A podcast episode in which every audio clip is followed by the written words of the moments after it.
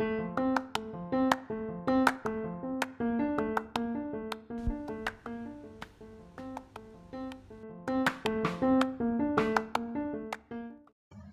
and welcome to a new episode of Curiosity Satisfied. Curiosity killed a cat, but satisfaction brought it back. And I, your host Akanksha, hope to satisfy your curiosity about today's topic. Today's topic is quite special. As a lot of you know, I am an economics major in my final year of bachelor's, and this episode is a part of my assignment for a subject called economic thought. The topic that today's episode is going to explore discusses the economic thought of Greeks, especially Aristotle and Plato.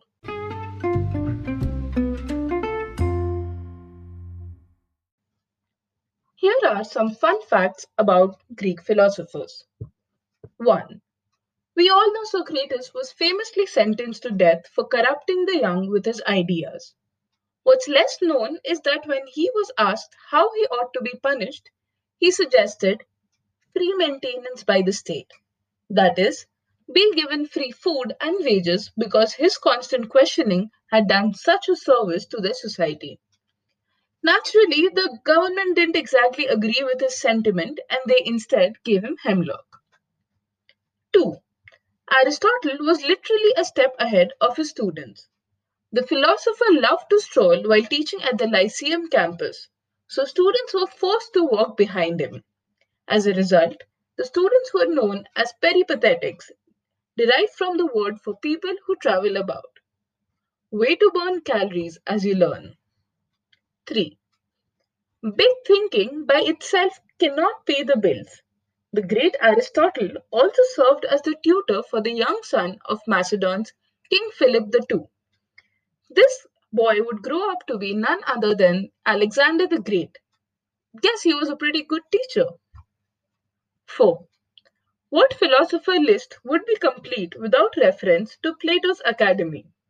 Founded in 385 BCE, the school would go down as one of the first institutions of higher learning in Western civilization. Plato led the academy for the rest of his life and it would continue for centuries until 529 CE. 5.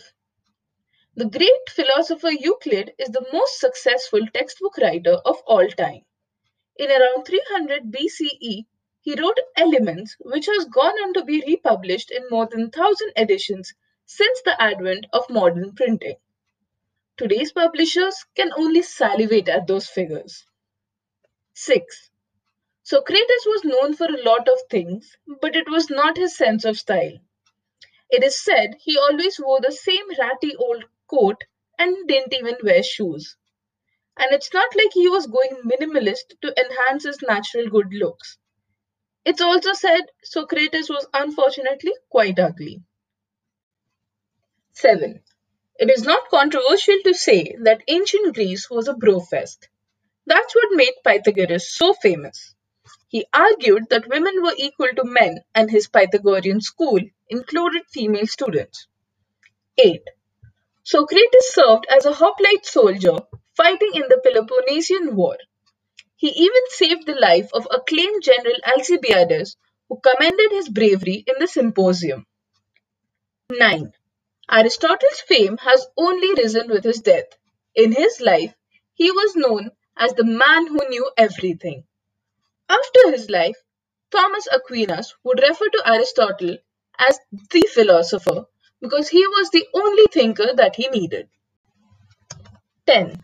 Despite his prolific status in the history of philosophy, Plato might not even be the man's real name.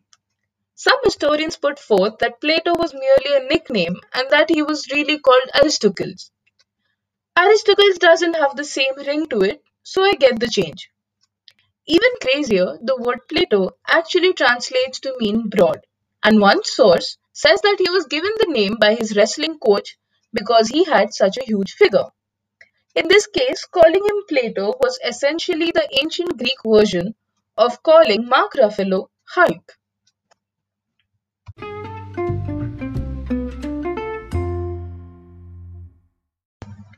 Economic ideas of the Greeks. The Greeks were the first to develop an economic theory, but it appeared in the form of incidental observations thrown off in the pursuit of a more worthy end. It is in the Greek writers that theorizing on economic matters first explicitly emerges. The ancient world was founded on a system of caste distinctions. The masters did not give due respect to odd jobs done by slaves. In the absence of freedom of choosing one's occupation, there was hardly any incentive for economic activities. However, Haney says that the part played by the Greek ideas in the development of modern economic thought demands no small attention. Credit goes to Plato for giving some attention to the economic aspects of social organization. The Greek philosopher who really laid the foundation of economics as a science was Aristotle. According to Eric Roll, Plato was the first of a long line of reformers, and his student Aristotle was the first analytical economist. Economic ideas of Plato. Plato was a Greek philosopher. He was born in Athens in an aristocratic family. He was a pupil of Socrates. He taught mathematics and philosophy in the first great school of philosophers, the Academy, founded by him. His famous writings, The Republic and The Laws, are the most important sources of his economic thought. Credit goes to Plato for giving some attention to the economic aspects of social organizations. Eric Roll says that he attempted to offer a systematic exposition of the principles of society and of the origin of the city-state, as well as a plan for the ideal social structure. He regarded economics as a branch of ethics and politics. He talked about the following things. 1. Origin of the state. Plato traced the origin of the state to economic considerations. Plato said, "A state arises out of the needs of a mankind. No one is self-sufficient. All of us have many wants. The state, in order to supply the necessary commodities to satisfy human wants, gathered together. The partners and helpers of this gathering is called as the state." In Plato's ideal state, there were two classes, the rulers and the ruled. The rulers were the king and warriors, and the ruled were artisans and unskilled workers. The members of the ruling class must be set apart from early childhood, and they should be educated in philosophy and the arts of war, because they will have to protect the state against foreign attack. At the age of 30, they will have to pass an examination. This examination selects the future philosopher king, and those who cannot pass are concerned with general administrative duties. Plato distinguished 5 types of government: aristocracy, ruled by the best; democracy, ruled by the soldiers; oligarchy, ruled by a few; the rule of the wealthy; and democracy. Secondly, he talks about division of labor. Plato's main contribution was in his account of division of labor. By division of labor, he simply meant the division of employment as an aid to social organization.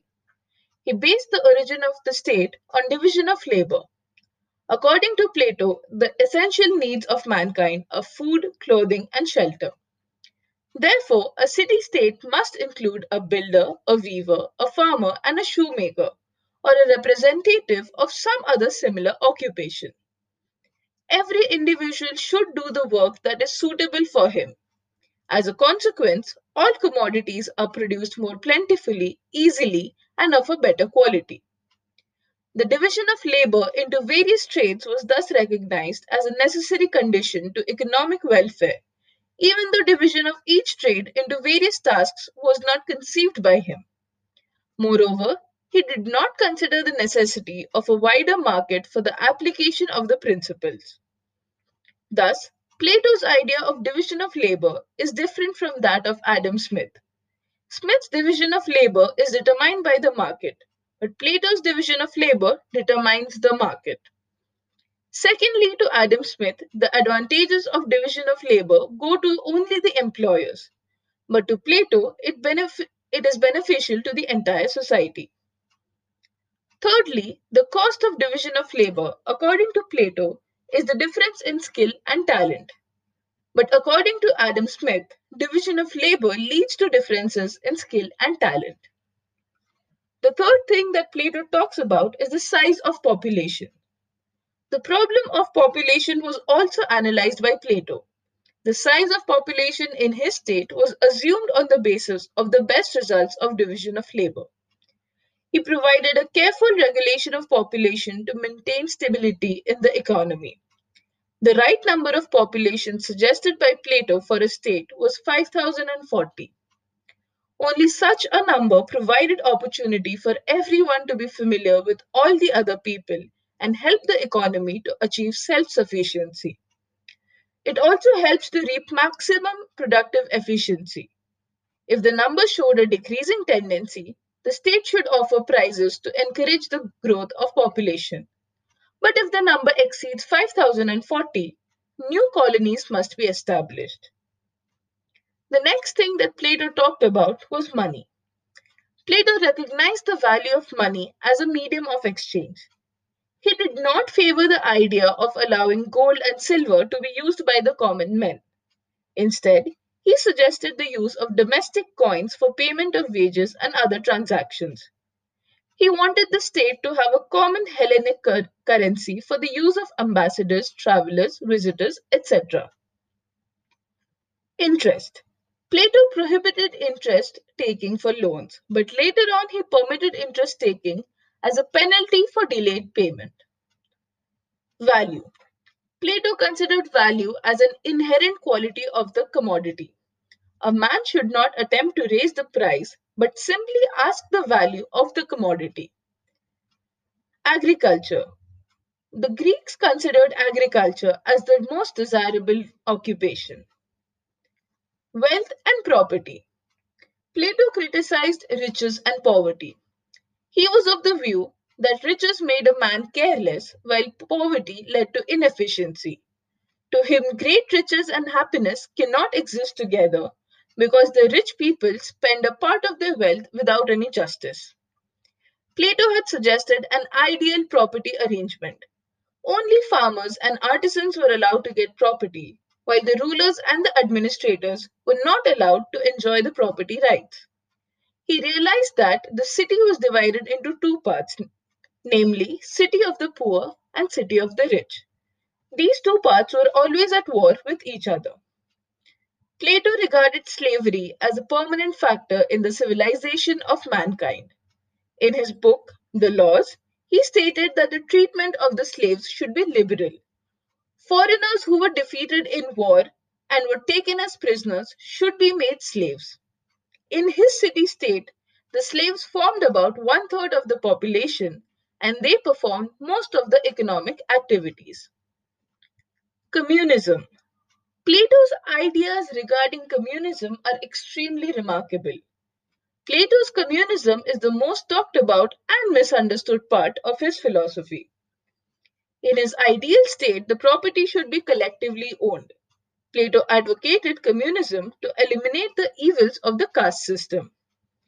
Plato's ideal state was not a communist state in the strict sense of the term. Though the aim was to abolish class conflict, it was not to be achieved on the basis of equality of opportunities. There were two classes, the ruler comprising of guardians and auxiliaries, and the ruled called artisans. The members of the ruling class were to be well educated in the arts of war and philosophy. According to Professor Haney, Plato's communism did not stand for an absolute mechanical equality, but recognized authority and class distinctions. Education. Plato stated that both boys and girls should receive the same kind of education. His idea on education is more important in the modern days. Plato's contributions made definite progress in economic thinking of his time. His economic ideas show that he was essentially a child of his time. He recognized division of labor and it was adopted as a means of easier and better production. However, he did not recognize acquired skill, elimination of waste, etc., as later economists were to admit its merits. Plato was a man of peace. He was the first 13 who made economics a handmaid of ethics. At best, we would consider Plato not as an economist, but only as a social reformer. Next, we discuss economic ideas of Aristotle. Aristotle was the first analytical economist who laid the foundation of the science of economics. He was the student of Plato and tutor to Alexander the Great. He did not produce any economic treatise. Anyhow, it was from him the writers of Middle Ages got their main ideas. Though there is no continual analysis, his scattered ideas, especially private property, usury, and the just price, had a greater influence on subsequent economic thought. Even though Aristotle was a student of Plato, he differed from him on important issues like the origin of the state, private property, communism, etc. Plato was a deductive thinker, while Aristotle followed the inductive method and therefore a more practical one. While Plato was a radical thinker, Aristotle was more conservative. The reasoning of Aristotle is less imaginative and more logical and scientific than that of Plato. The main ideas of Aristotle were found in politics and ethics. The first thing that Aristotle talks about is the idea of state. According to Aristotle, the state originates out of the needs of mankind. He explains the origin of the state in terms of household. The household is an association formed to satisfy the wants of the family members. The village grows out of a number of households, and finally, the state comes into existence. Man is by nature a social animal, so the state is possible because all men live together in a society. The aim of the state is promotion of good life. Thus, Aristotle attributes the origin of the state to economic and political causes. In Aristotle's ideal state, there would be two classes, the ruler and the ruled. The former was classified as military class, statesmen, magistrates, and the priest. The ruled were farmers, craftsmen, and laborers. The members of the ruling class would perform their duties according to their respective age. For example, they were soldiers when they were young and strong, statesmen in the middle age, and priests in the old age. Private property. While Plato advocated public property, Aristotle supported the institution of private property. Aristotle argued that public property would not be looked after as carefully as private property. To him, private property was superior to public property on 5 grounds: progress, peace, practice, pleasure, and philanthropy. Private property is more productive than public property. The principle, what is everybody's business is nobody's business, can be applied here. Hence, Aristotle said that property should be private. When there is private property, they will make much more progress because everyone will be attending to his own business. Communism is not conducive to social peace. Quarrels are bound to develop when the principle of equal wages for equal work is not followed. Under public property, there is the possibility of someone doing more work but getting a smaller reward. The practical experience shows that private property is better than public property. Private property enables people to be sympathetic. The institution of private property will promote good conduct among the citizens. If a man has property, he can have a part of it for himself and share the rest with his friends. Further, Aristotle was against the imposition of ceiling on private property. Rather, he pleaded for checking the growth of population.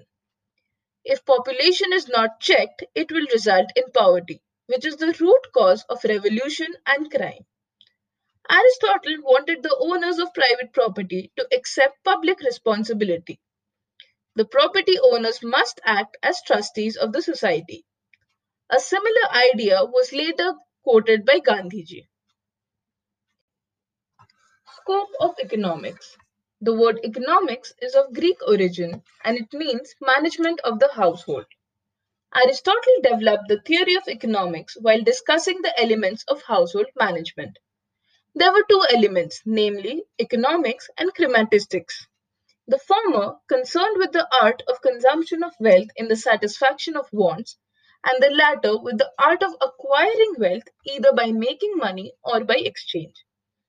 Aristotle speaks two types of exchange, natural and unnatural. Natural form of exchange satisfies the human wants. The unnatural form of exchange aims at momentary gains. Aristotle speaks about two kinds of uses. One is the proper use, which is similar to economy proper or value in use. The other is similar to the science of supply. For example, a shoe can be used for wearing and for exchange.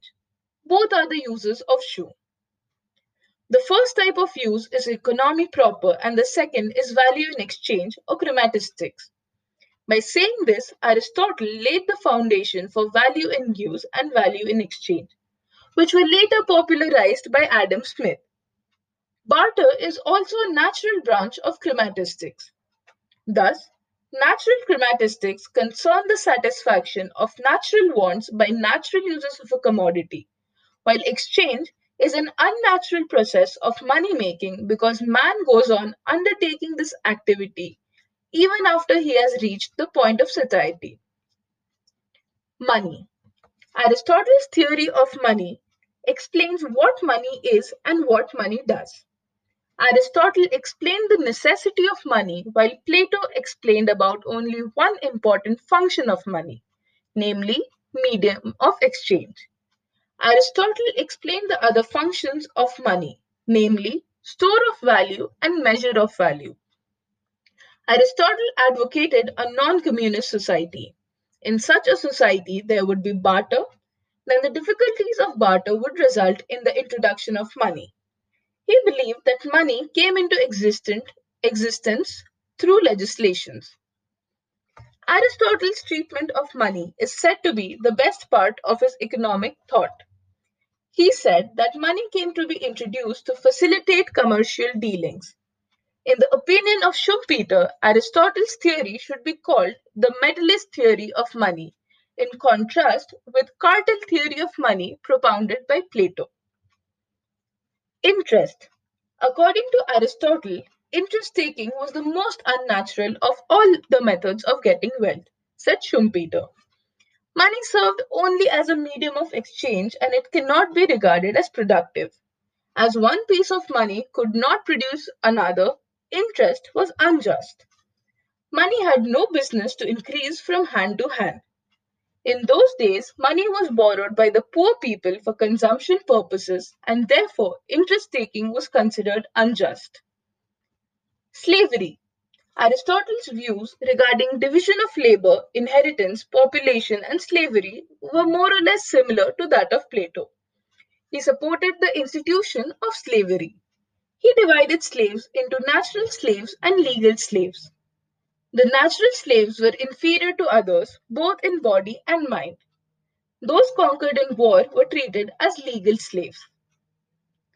Next, we come to Aristotle's criticism of Plato's communism.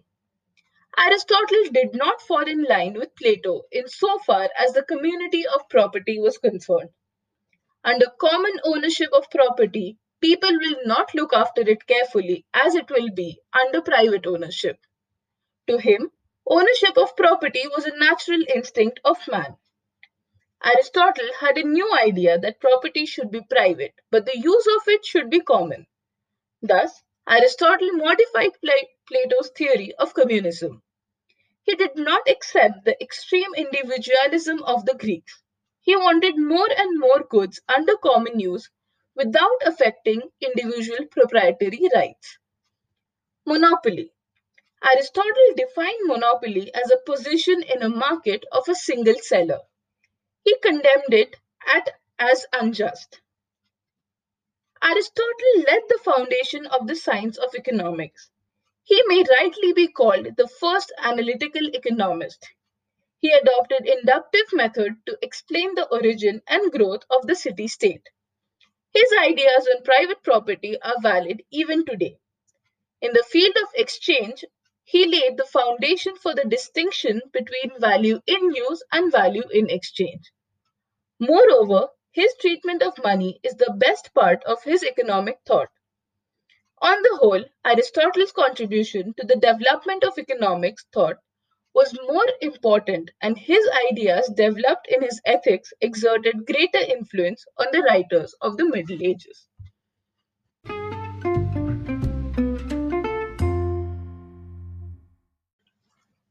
Here's a list of fun activities to try out if you enjoyed today's episode.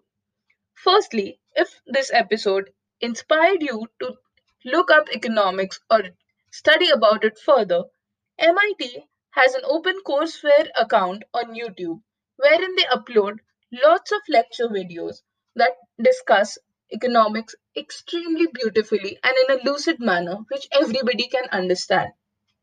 Secondly, here's a list of movies that involve Greek philosophers or Greece in general.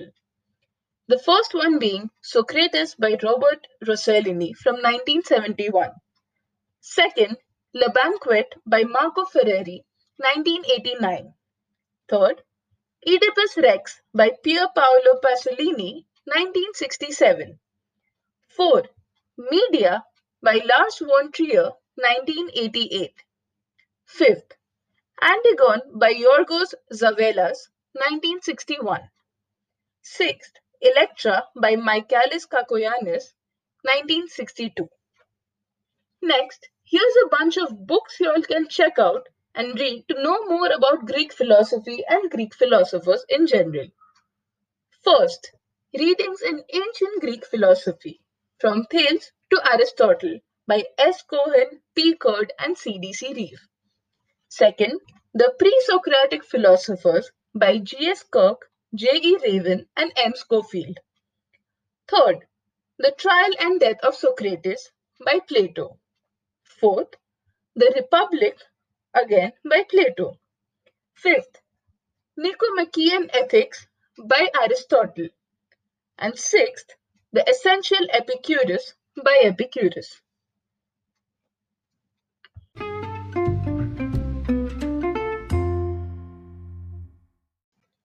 And that brings us to the end of today's episode. I hope you all enjoyed listening to it as much as I did making it. For more updates, be sure to follow the Instagram page @CuriositySatisfiedPodcast. Thanks for listening. Bye.